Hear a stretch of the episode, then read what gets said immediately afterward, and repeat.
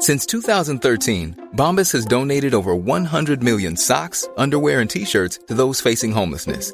If we counted those on air, this ad would last over 1,157 days. But if we counted the time it takes to make a donation possible, it would take just a few clicks. Because every time you make a purchase, Bombas donates an item to someone who needs it. Go to bombas.com slash ACAST and use code ACAST for 20% off your first purchase. That's bombas.com slash ACAST, code ACAST. Ryan Reynolds here from Mint Mobile.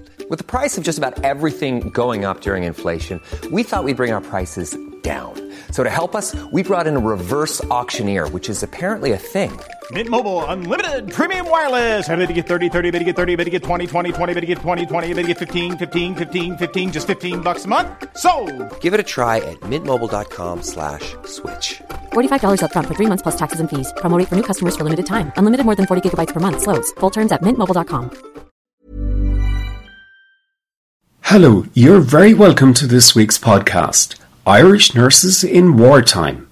I'm Maurice O'Keefe, and I've been very fortunate to have had the opportunity to record the memories and stories of three remarkable women who volunteered to join the British Armed Forces during World War II.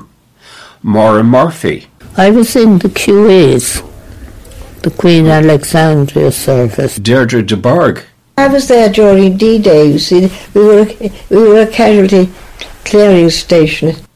And Meehan, The prisoners of war, and they were all allowed to go to the dances. all of whom showed incredible courage and bravery under dreadful conditions. And later in this podcast, you will hear a daughter's story of her mother's nursing duties during the Great War. And she said, oh, "On it was so horrific." She said the gassing, the gassing was the worst. It was just terrible to see these young men, and we really couldn't do anything for them because none of us had the experience of dealing with gas. So let's get started. I first met Maura Murphy in the Windmill Nursing Home in Churchtown, North Cork in 2019. And she starts by telling me about her school days. Home was Mallow. Originally, I went to the National School in Mallow, and then I went on to the Ursulines in Cork. They had a boarding school, which is not there anymore. What sports did you play? Tennis and hockey. I was good. Oh, I was on every team. Were you? Oh, I was, yeah. And then we went to Dublin a couple of times for the All Ireland. Amora decided to do nursing and she entered St. Vincent's Teaching Hospital in Dublin. was Vincent's. Yeah, that's yeah, where I that's- trained. I spent. I was offered a place, which is a great honour, and uh, the army came up. I wanted to travel, and um, I applied to the army. At the outbreak of war, Maura decided to join the nursing section in the British Army. I was in the QAs, the Queen Alexandria service. That was the nursing service during the wars. We wore a grey uniform and a huge white veil, which is bloody nuisance in the tropics. Can you imagine? Maura was to spend much of the war in a military hospital in Lagos when they were evacuating the troops there. But before that, her duties were in a sanatorium hospital in Surrey where she looked after the TB patients and German prisoners of war. There were an amount of Irish nurses in the British Army. But then we worked on the wards. You see, there were all these TB patients needing care and all the other patients. And you had all those bombings and everything in London. Yeah. So it was, it, it must, Surrey actually was where we went, yeah. in Surrey. yeah. Yes. But it, it your first exp- uh, uh, uh, views of, of the war must have been really bad. You know, to to see all these uh, uh, buildings after being bombed, as you say. Oh, terrible, terrible. oh, And equipment, of course, was terribly scarce, you know, even down to syringes. How easy was it to adapt and Well, you see, when you're young, you're made to learn. It was all a process of learning, really. And we were very lucky in that the very good, usually there weren't very good doctors in the army, so they said, and um, but they all had to do their two years. So that was a great benefit to us because a lot of them came from the top hospitals, and it was terribly interesting to talk to them. Oh yes, and uh, Yeah. what they would pass on to you. Exactly. We were doing looking after TB patients in England, and they had German prisoners of war Yes. there, and um, used been mopping the floors, and they were working from day to night, and uh, I used to see all this beautiful salmon being thrown out because it was TB patients not thrown out but fed to some other place. So uh, I queried one of them and he told me. And I said, What diet? How's your diet? Oh, he said, appalling. They were huge men. So I used to keep back some of the salmon after lunch that the patients didn't eat. Of course, these men were delighted to eat it. Of course. Yeah, but when the nurses leaked the news to me, to the matron, I was reported. So I thought I was never going to see anywhere. Next thing was home. so anyway, I was reported to the colonel. And who was the colonel? From Charleville. And he knew my family. Oh, I see. He was the doctor there. And he said, Will you, for God's sake, stop it? He said, You'll get me into trouble as well as yourself. Well, no, I said, To be quite honest with you, I couldn't see people hungry and food being give, given away like that. Of so I course. stayed. I had them on duty then. It was their fault. I used to have one an appointment to watch the doors when they were gone to lunch. Did you make friends easy with? Uh, Very easily, yes, yes. With the uh, Scottish, the Welsh nurses, and the uh, Yeah. English, yeah. But of course, some of the nurses got help, and they'd lost brothers and that in the war, and some of them were very young and very bitter about it. Were they? Oh yes, but you see, they didn't understand, or they hadn't matured. I don't know what it was. Often, when I'd be, we'd be doing dressings, now people very badly burnt.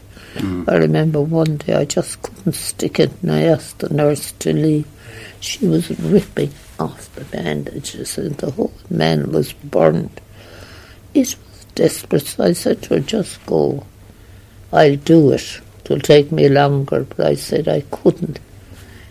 Yeah. Because he was German. Oh, I see. She wouldn't, well, an Irish, but an English person wouldn't take it from her, you see. Yeah. Wasn't uh, you know? It, it, so witnessing all this and, Yes. and seeing how, uh, in a way, how badly treated German prisoners were seemed to be. Well, not really, because they were only the few, like, Yeah. I don't know anything about the general thing. Okay. Mm.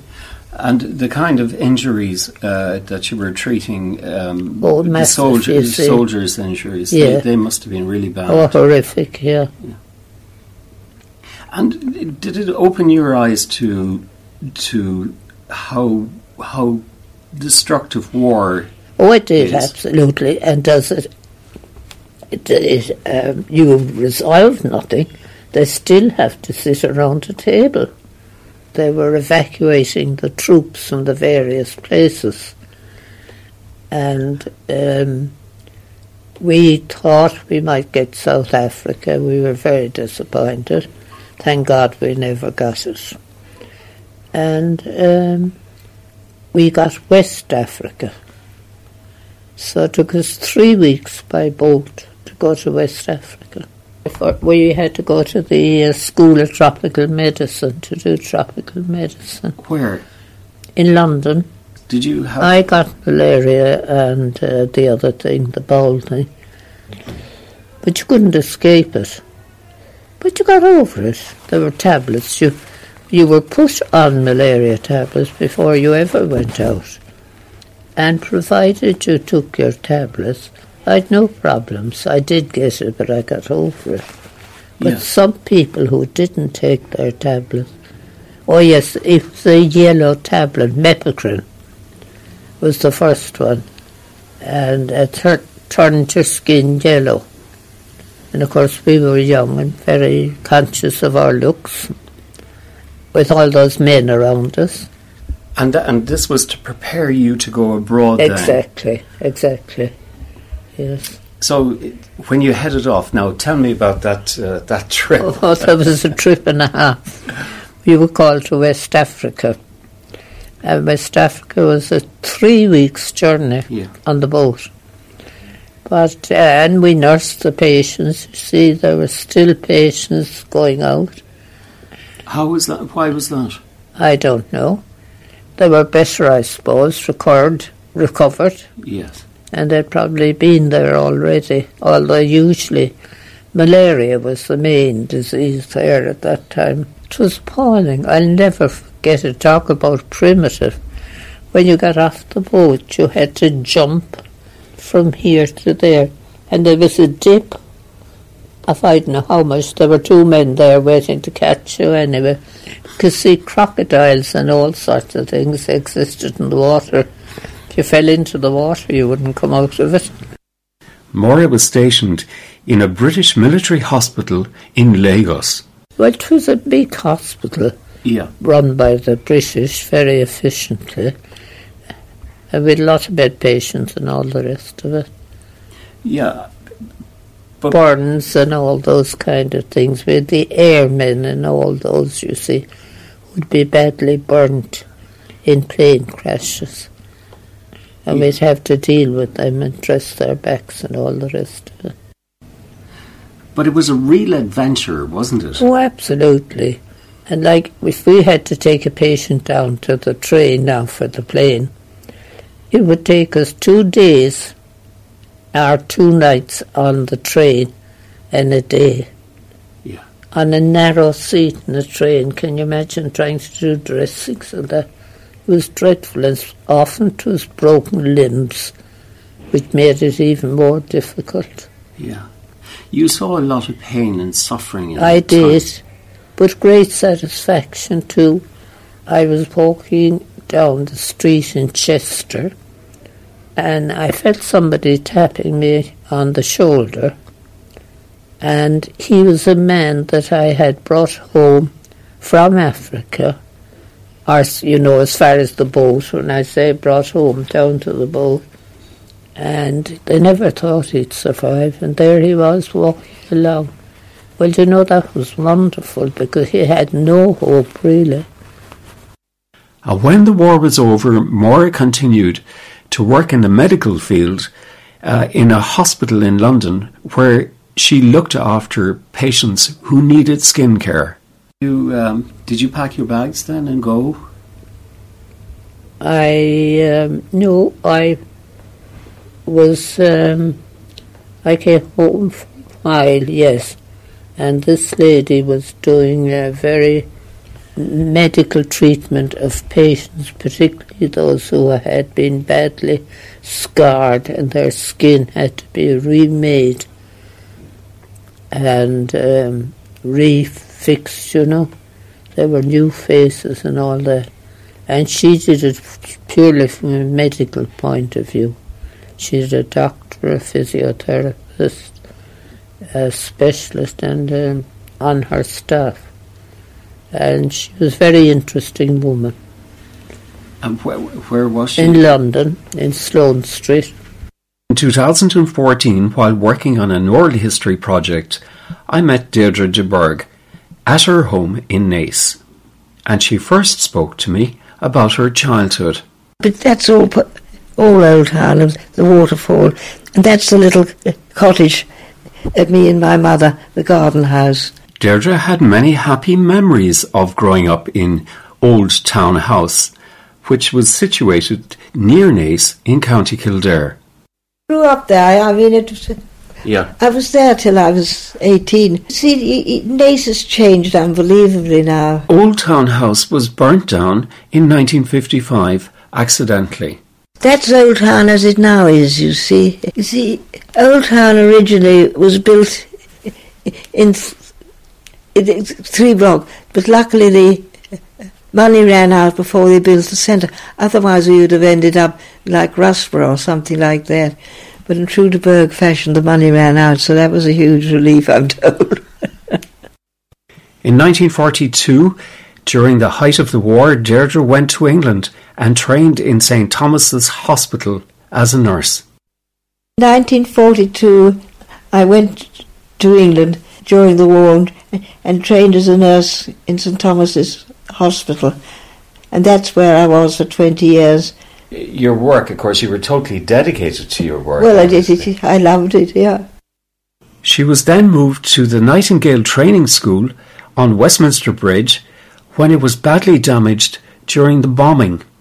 It was known as the Nightingale Training School, and it was on Westminster Bridge, t- totally uh, bombed.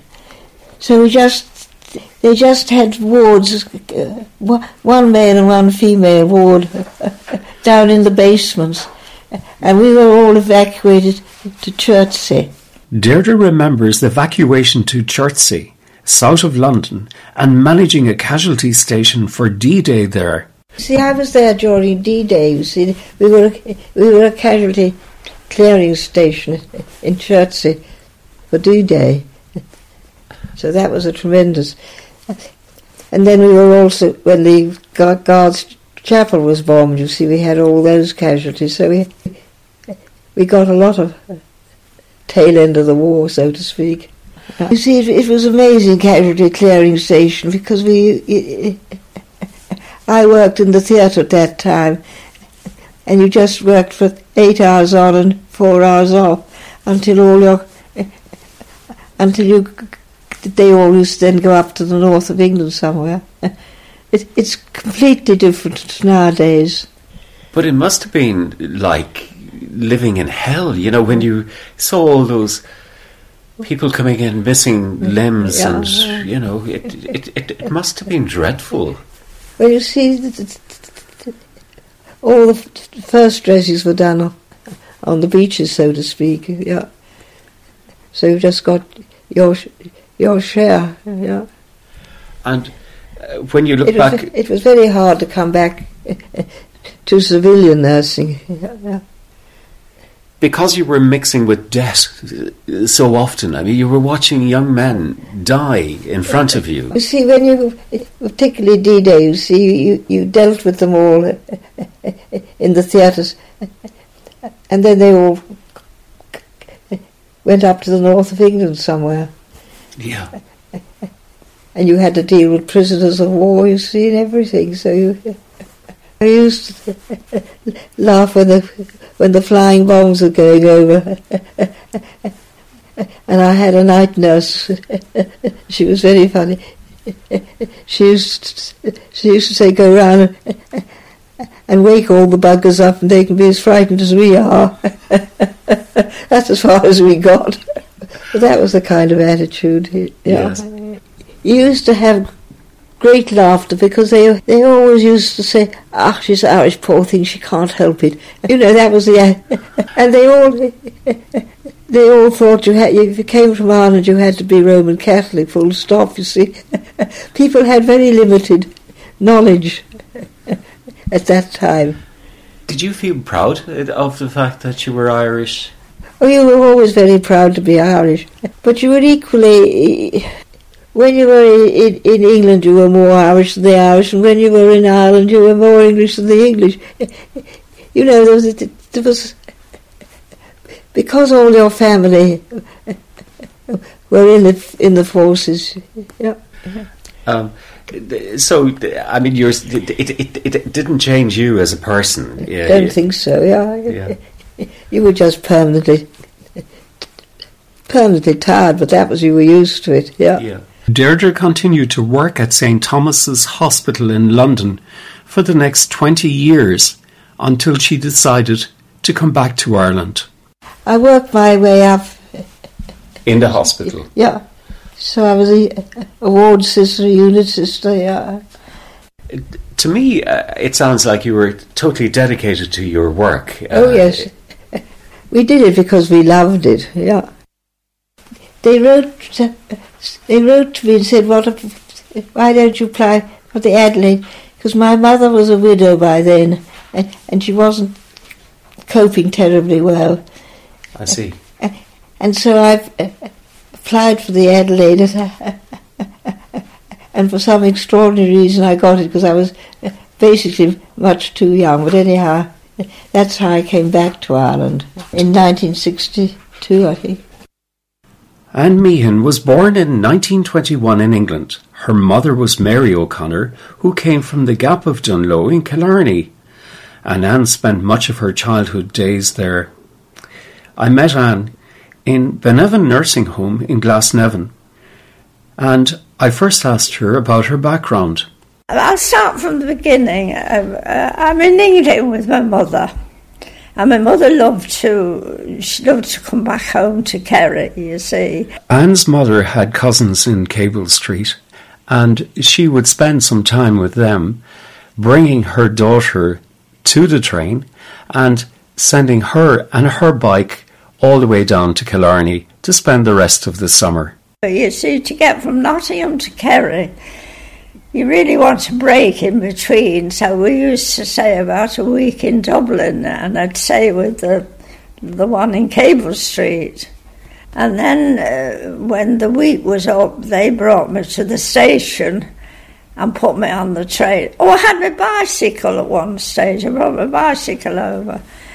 And they put the bicycle and me and everything on the train. And down on the train with me to Kerry. And someone met me then at the station in Killarney. I was very adventurous, really, in a way. Then you see, I had all these cousins up in the mountains. The Gap of Dunloe. The Gap, that, that was the This Gap is of Dunloe. Batty O'Connor, is it? Yeah, the Batty O'Connor. Oh, I see, yeah. yeah. yeah. In 1939, Anne was called up at the outbreak of war and did her nursing training during the war. You were just um, brought into the war. They were looking for nurses. I was, I was in the Leicester Hospital. You see, there were two hospitals in Leicester. There was the Royal and the um, the infirmary. Yeah. And how bad, what are your memories of that? How bad were they? Well, they weren't bad at all, really. I mean, uh, I didn't know any different, and uh, you just went But- did, did the jobs they told you to do, and that was that.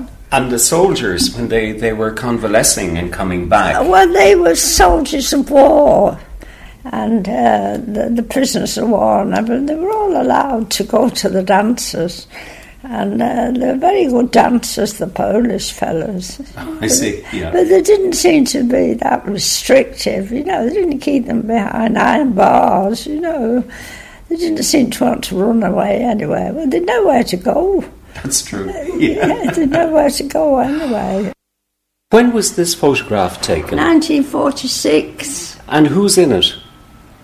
That's myself, uh, Joan Hackett, and and um, Anne Meehan. It was taken in Leicester, yeah. But what I'm trying to explain to you, you see that photograph up there? Yes. I better get up and show you. Okay. I mean, Joan is in. Now you see this one that's with me. Uh, now where am I? Tell me I was, about. I was only looking at it there a few minutes. That, that's you see. You see that one there? Yeah. the tall lady in the back. back, yeah, yeah. And now this is the um, Oh, this is the this is you. This is me uh, being presented with the uh, nurse of the year. Nurse of the year. Nurse of the year. Oh my goodness! And who's the man presenting He- it to you? he's um, counsellor. Why were you picked out as the nurse of the year? Well, I suppose that it- what, whatever the reports come back from the ward, suppose you were an efficient nurse, suppose you were a competent nurse. And yeah. so, which hospital was that in? It was Leicester. Leicester Leicester Hospital. Yeah. And is that where the soldiers were treated after the war? Is that where they come? oh, yes, that's right. Yeah. So yeah. you were attending to all Yeah, we were the. attending to all this. Well, if you want to tell me a little bit about soldiers, would you just sit down? I will, of course. I'd love to hear that story. Yeah.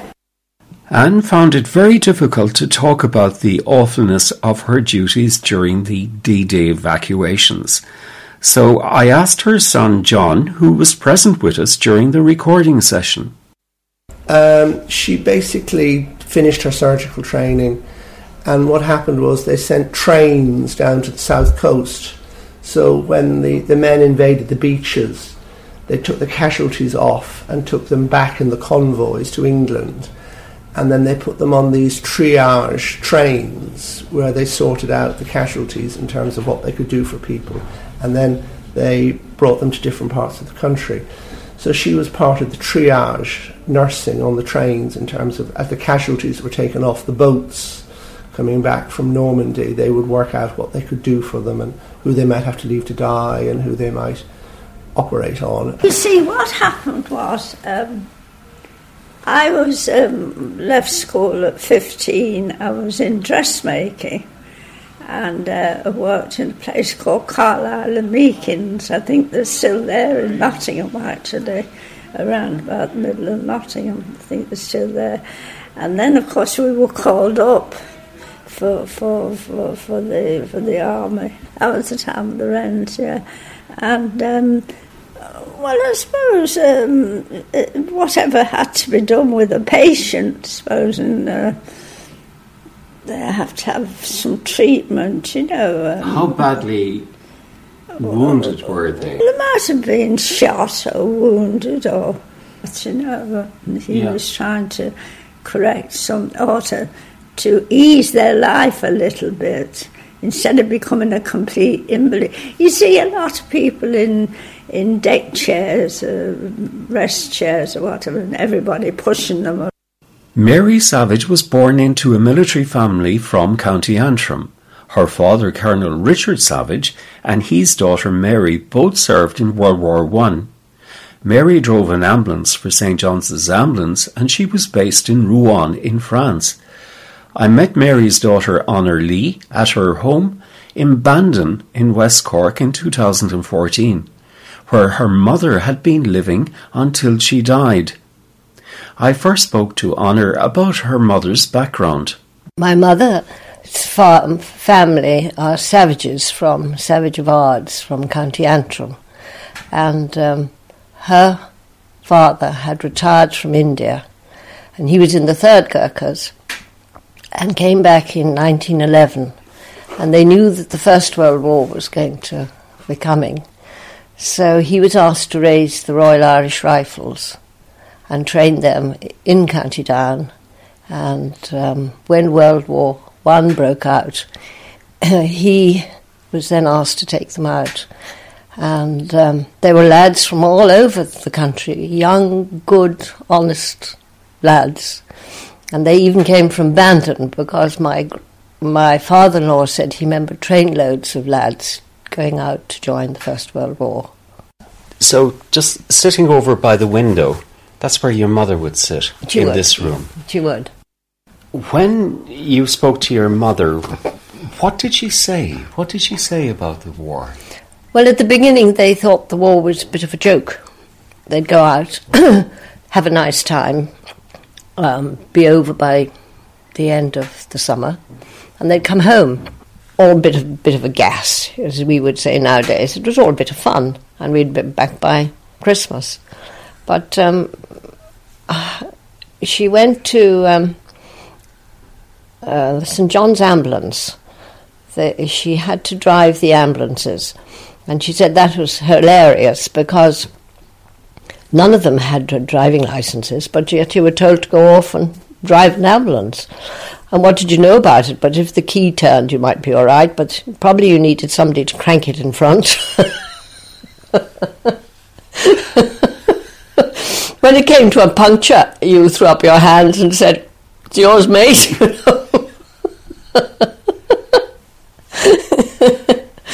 I mean, she was tremendous with some of the some of her description of it, but um, she said that the um, she said some of the this tragedy was always sort of upon them in a in a terrible way, and the inadequacy of what they had to, um, as regards bandages, there was no such thing as antiseptic, so it was salt. um, you know, Dettol was gone. It might be there for a short time, but it was gone. I don't know if there was Dettol then. But um, salt was the main thing. And um, later on, we, we learnt that there was this very good ointment which was made from local produce, which was used in the Crimean War for horses and for the wounded soldiers.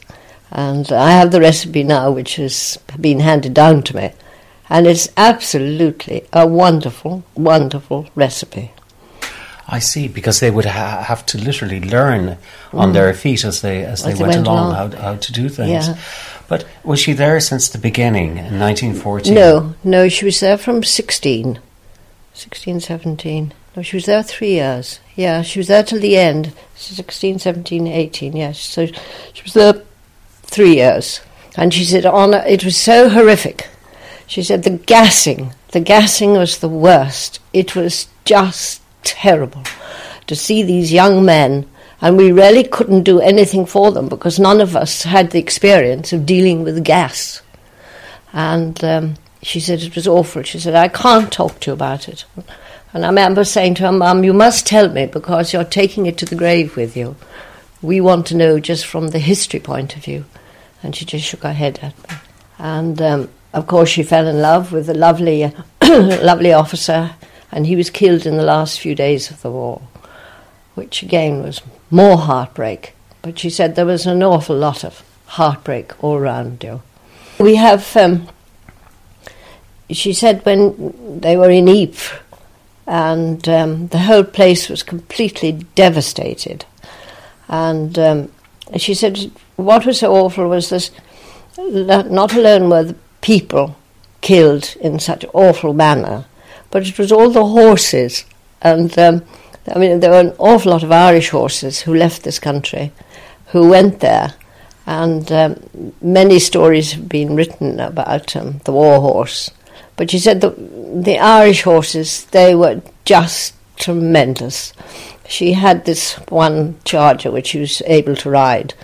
And um, he just sort of hitch up behind any old ditch for, and wait for you while you the salvo of uh, bombs went over, and um, you get on and ride and try and ride out of it.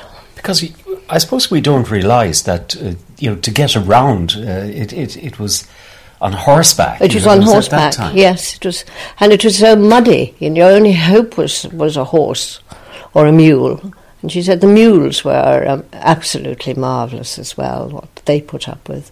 She was there for the Battle of the Somme. She was there for the Somme, and she said it was absolutely awful because her grand her father was to lead the charge, and um, they were all told what time they were going, and there was a breakdown in the um, telegraph system, and um, most of the regiment had gone over the top, but there was one battery which was to follow slightly later, which was my, my grandfather, and um, It would have been her father. which was her, her father, Yes. which was Henry Savage, and he was waiting for the call to go over the top with the adjutant and a handful of officers and men, and they never got it.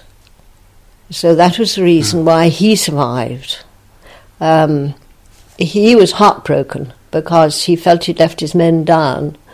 But what had happened was there was a bomb and it blew up the um, telegraph system. So he never got the word to go over the top.